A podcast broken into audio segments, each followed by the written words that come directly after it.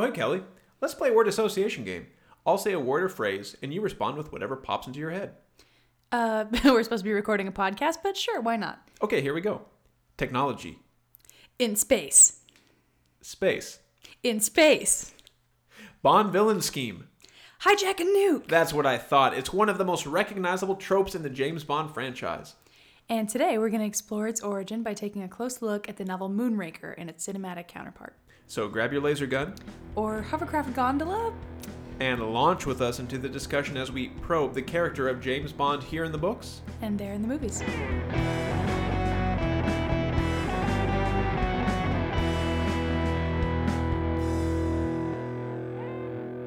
Part 3 The Atomic Age. The book we're reading is Moonraker, and here's the synopsis from our dossier.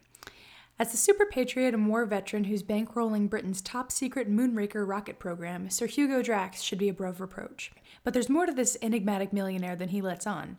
When M suspects Drax of cheating at cards in an exclusive gentleman's club, he sends Bond in to investigate. But exposing the deception only enrages Drax, and now 007 must outwit an angry man with the power to loose a nuclear warhead on London. The mysterious death of the head of security at Drax's missile base gives Bond the perfect opportunity to go undercover to find out the secret agenda of the supposed British war hero. With the help of another agent, the illustrious Gala Brand, 007 learns the truth about Drax's battle scars, his wartime allegiances, and his murderous plans for the deployment of Moonraker. Dun dun dun. All right, so Kelly, what did you think of the book overall?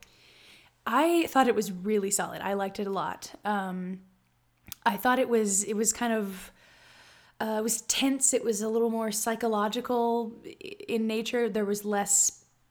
I don't know. There just seemed to be less actual action in parts, but it was still pretty tense. Um, I I really liked the whole the whole scene at Blades when when um, you get more of an insight into Bond and M's personal relationship. Yeah, I thought it was a really solid opening scene with the bridge table, and uh, and a good way to introduce Drax as a potential villain or good guy. Personally, I never thought Drax was not bad. You know, Yeah. I think anybody reading the book or watching Bond movies, it almost seems silly to try to pretend like the villain's going to be the bad guy because they have to be so over the top, uniquely bad that that we know. Uh, Yeah. But it was a really good scene, and I've never played bridge, and I was really interested in reading about it. You know, so you take a game with a lot of complex rules and make it interesting. It worked. Exactly. I and, and I guess I I'd, I- I'd never associate bridge with something that um, debonair supervillains and spies would play with each other. I just associate it with being played in retirement homes and Right. at my grandma's house. But yeah, I, I mean, I thought it was really tense. I I actually I was driving for um, a big portion of one weekend, and so I actually heard part of it on audiobook and then read the rest in, in Oh, yeah? the physical book. And William Nighy was was doing the narration, and uh, it, I thought it was so interesting to listen to him voicing Bond. I mean, I would never think he could be Bond if, Right. if we were looking at him, but. Um, Anyway, yeah, I just I love that that whole part. I mean, that was a solid third of the book that just didn't get included into the movie. Yeah. Yeah. Uh, we'll definitely get into the movie too.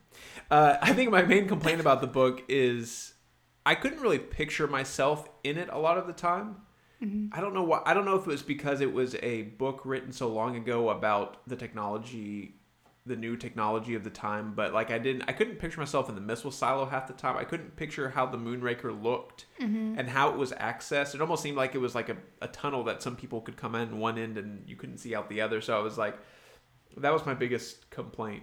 Uh, what did you think about the female interest, Gala Brand? She, I thought she was just okay. Um, she was, she was interesting. She, I liked the fact that she was more. She didn't let herself be swept up into Bond's charms as easily. Um, and in fact, I was doing a little research, and apparently she's the only quote unquote Bond girl in the in the entire canon, at least in the books, that he doesn't Sleep with? Sleep oh wow, yeah. which is really interesting. Yeah. I like that she was a powerful character. You know, she was a Mm-hmm. policewoman and she was actually part of the government. You know, she was actually an operative instead of, you know, in Casino Royale where they just threw her in. She was an assistant. They threw her into the action. So Yeah. It's ironic because they don't get together at the end. Spoiler alert. Mm-hmm. But I felt like she was the most appropriate, in some ways, the most appropriate woman to be with Bond because you know she understands the stress of the job and going undercover, and they're like on the same, playing on the same level. And at the very end, I, um, I think it's the last page, isn't it, of the book? yes. She's like, "Oh no, I'm I've got a boyfriend. I got a fiance. Sorry about you." And then the last line is like, and then they walked out of each other's lives. I'm like, where's the rest? Like, I need more pages. Yeah, But but I totally agree with you that she is on Bond's level, and I Well, I like how they were brought together by that explosion scene too. I thought that uh-huh. was a good way to really bring them together, and we know that trauma can do that to people if they go mm-hmm. through some traumatic experience, and like literally their clothes were blown off by this explosion. You know, so they're naked. Right. And it's like, okay, this is I can get into this. Like, I can see this happening to me personally. But and then at the end, it's like, no, I'm good. I got Yeah. a fiance. She yeah I I didn't like that at all either. The way that all kind of fell apart. Um, but did you find it? Th- I, this is sort of um, this is playing off what you said just a second ago. But did you think it was odd that in Casino Royale and in Live and Let Die, Bond seemed more chauvinistic, and here I. I don't recall him ever really thinking of her like, oh, she's a woman operative. You know, she she. It seemed like she was always treated more like a man from the from that. the beginning. Yeah. Um, so I, I I don't know if that's a shift in Fleming's own personal perspective or if that's just Bond was growing as a person or what. Yeah, I don't know. and we may see as it as the franchise continues and we continue on with the episodes. yes. I think my only other big complaint was that at the end, the only plan Bond can think of to stop the Moonraker is to kill himself and blow it up and blow everything up, and maybe she survives and maybe she doesn't. Like there, it seems like there's a thousand things you could do to stop this from happening because hadn't Drax already left the facility? Like they had the whole place to themselves, and he's like.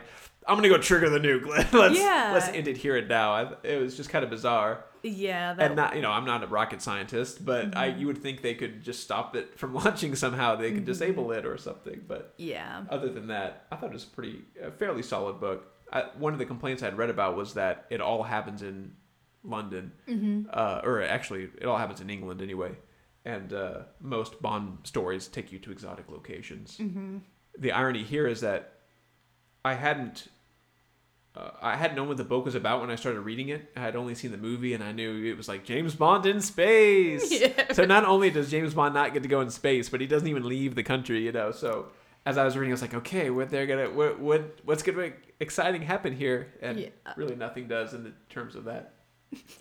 But, uh, anyway, any other any other last comments about the book? Um, no, not not that I can think of. I I really liked it. Um, it. I, I this is I guess a, a segue into the discussion about the movie, but I liked it one thousand times more than the movie. well, on that note, we'll take a quick break for our sponsor, and we'll be right back. This episode of James Bond Here and There is brought to you by Fleming Brand Snappy One Liners. Espionage just isn't espionage without a lightning quick wit, and now any secret agent can serve up quips with the best of them. Have you just killed a gangster in a car crash? Go with this one. He had a pressing engagement. How about impaling someone with a harpoon gun? I think he got the point. Or maybe you drove a six inch bolt through a henchman's chest plate. Riveting. That's right, nothing gives murder that sweet tang like boiling your victim's entire life down to a punchline. Fleming brand snappy one liners are the cure for what ails ya. Wait for it. Fleming brand products for you. And now back to the program. Okay, and we're back. I will go ahead and give you a quick synopsis of the movie Moonraker featuring Roger Moore. After a space shuttle called the Moonraker, built by Drax Industries, is hijacked in midair, James Bond is called into action and starts the investigation with Hugo Drax himself. While at the Drax laboratories, Bond meets the brilliant and stunning Dr. Holly Goodhead. Yes, that's her name. A NASA astronaut and CIA agent who is investigating Drax for the US government. One of Drax's thugs, the sinister Chan, attempts to kill 007 at the lab, but when that fails, he follows Bond to Venice and tries again there. Bond and Goodhead, yes, that's really her name, follow Drax's trail to Brazil, where they once again run into the seven foot Goliath Jaws, for some reason. a towering giant with metal teeth. And in case you didn't know he had metal teeth, they gave you plenty of, op- of opportunities to see them in the movie. Yes. Uh, continuing on. Escaping from him, they discover the existence of a huge space station undetected by US or Soviet radar and a horrible plot by Drax to employ nerve gas in a genocidal project. Bond and Holly must quickly find a way to stop Hugo Drax before his horrific plans can be put into effect. So, a lot to discuss just from that synopsis, and not even having watched the movie. um, I was confused by Holly Goodhead's character because at first she's a doctor and then she can fly a spacecraft, and I didn't realize she's both a CIA agent and NASA astronaut until I read the synopsis. Like, oh, that makes more sense, maybe? Not?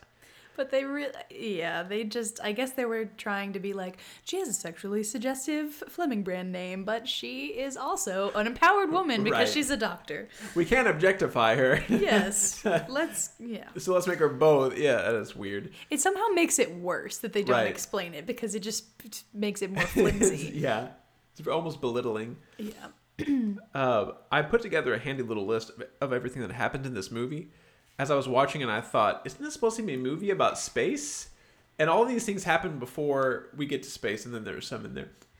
There's a skydiving scene, a knife thrower with decked out coffin, a hovercraft gondola, a cable car lift fight scene, Jaws, lasers, boat chasing ending in a hang glider escape, Jaws finding love, an anaconda attack, and space sex. Yes.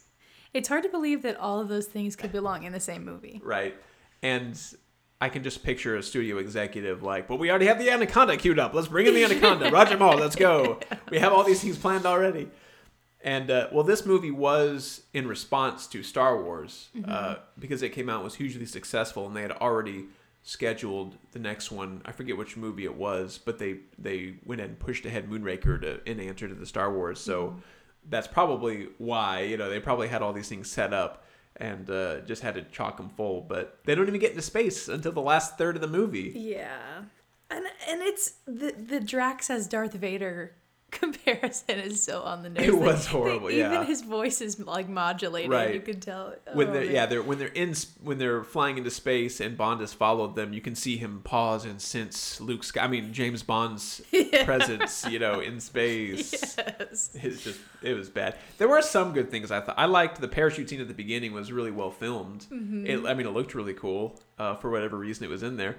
Yeah. Um, I liked the musical score. I thought the music was really powerful, and the and the shots of the space scene. I thought they did a good job capturing the epic quality of it. Um, that's pretty much all the, the only two good things I can say. I don't know. Do you have any other no, I do not. any other I- saving grace here? Well, I will say this: um, Lois Chiles kind of reminded me in both appearance and manner and voice quality of Lauren Bacall, and so I was automatically her acting was terrible, but she It looked so much like her that I just forgave her in my heart. Right. the, the acting was really bad, especially that very last scene where they're hunting down and millions of people might die, and she's like.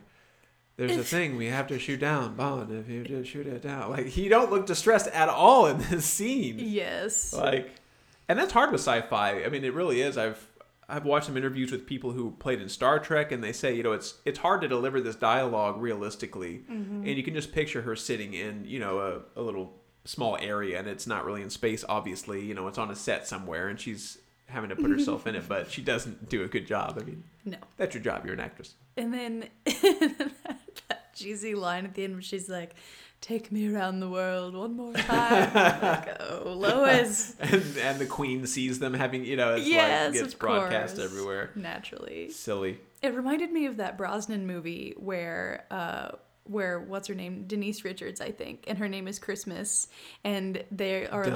like in the Yeah. heat body heat sensing thing and everyone's watching Right. and yeah anyway um I really oh, watching this and Live and Let Die Roger Moore is definitely my least favorite Bond. I he just seems like so much more of a cad than any of the rest of them. He's like so such a s- smug bastard, you know. He well tell uh, us how you really feel kelly I know. I'm sorry, but I just have to say it because he just like okay, that woman I, of art, she was so inconsequential to the plot that I've already forgotten yeah who she first was. yeah The- And she like comes out in her negligee, and he's gone over to quote unquote get information, and he even tells her he's like, "I'm only here for information," and she's like, "Well, why would I tell you that?" And and he just looks at her and he's like, Right. "Why indeed?" and then kisses wink, her. wink. Okay, I'll tell you. Oh Let's like, have sex afterward. Uh. yeah, and there was no lead up to that. no. There was no romance there at all. Like they flew in a plane together, and then she's in a negligee. Like, what's uh-huh. happening here? know, and like, I get your Bond, like, but you can't just you can't just film it and say, "Hey, he's Bond. Look at these women throwing themselves." Like, he has to say something debonair. Exactly. and then she has to go and get eaten by Dobermans afterwards. Right, and I just right. Which was kind of a moving scene too. Yes. But I didn't feel for her because the character was completely inconsequential. Is she was Yeah. it? I, I just I don't know what it is exactly about Roger Moore's mannerism or what I I, I Well, it's truly funny. don't know. I would but not have agreed with you before we started this, but I do. I don't really like him that much in these Mm-hmm. movies. He he does seem to take a lot for granted. At least the character does. I don't know if that's Roger. I've heard good things about him on set before. I, Mm-hmm. I know one of the women he filmed said he was a gentleman and. Hmm. They were doing a nude scene, and he waited and held her until they brought a blanket to put over her and stuff. oh but nice. but yeah, in the movies, he comes off very like he does come off kind of a snotty character. He does. He just he plays it a different way than the rest, and I don't know what I mean. Some of the like Connery, Daniel Craig, even Timothy Dalton, you could you just they're a little more. They're still roguish, but they're just less icky. I don't know something about. Yeah, it. I get it. Yeah.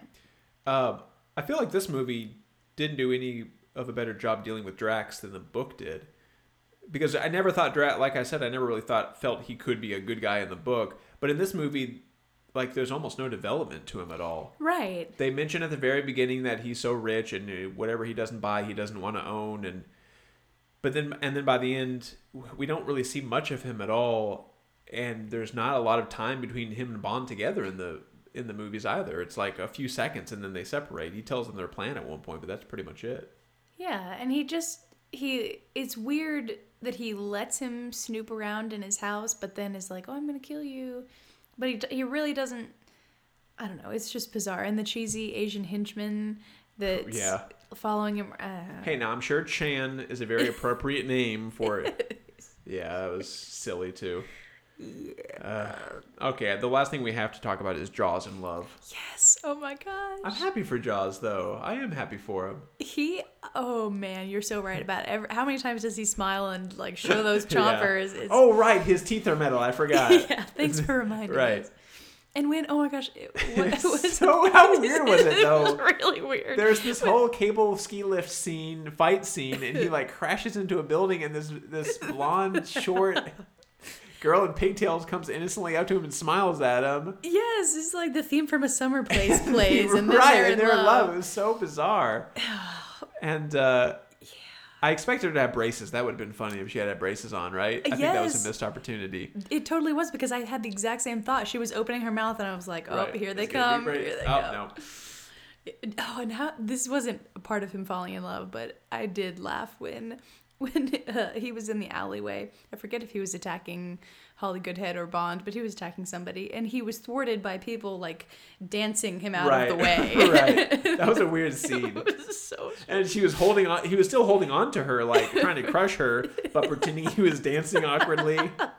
And she was just kind of standing there, looking to instead of yelling for help, she was just standing there. It was really weird. yeah. Oh, This- one thing I have to mention is when they edited the pigeon during the during the gondola scene, they Oh edited the pigeon to make it look like he did a double take. Yes. How have we not too. talked about the hover gondola? That thing. That thing was amazing. There's really not much to say. It's a hover gondola. Just that it was there. right, it was in the movie.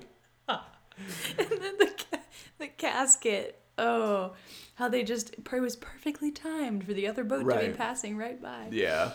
Anyway. Oh, so All good. right, so we have to ask who did it better, the movie or the book? I'm gonna say book. Movie. Oh, what? Oh, yeah. Mark, no, sure. defriend. I'd much rather read the book again than watch the movie. Yes. And on that note, we will end for today, and we will see you next time where we'll be looking at the movie Diamonds Are Forever and the book. And we have a new Twitter tag. You can reach us on Twitter at Here There Series.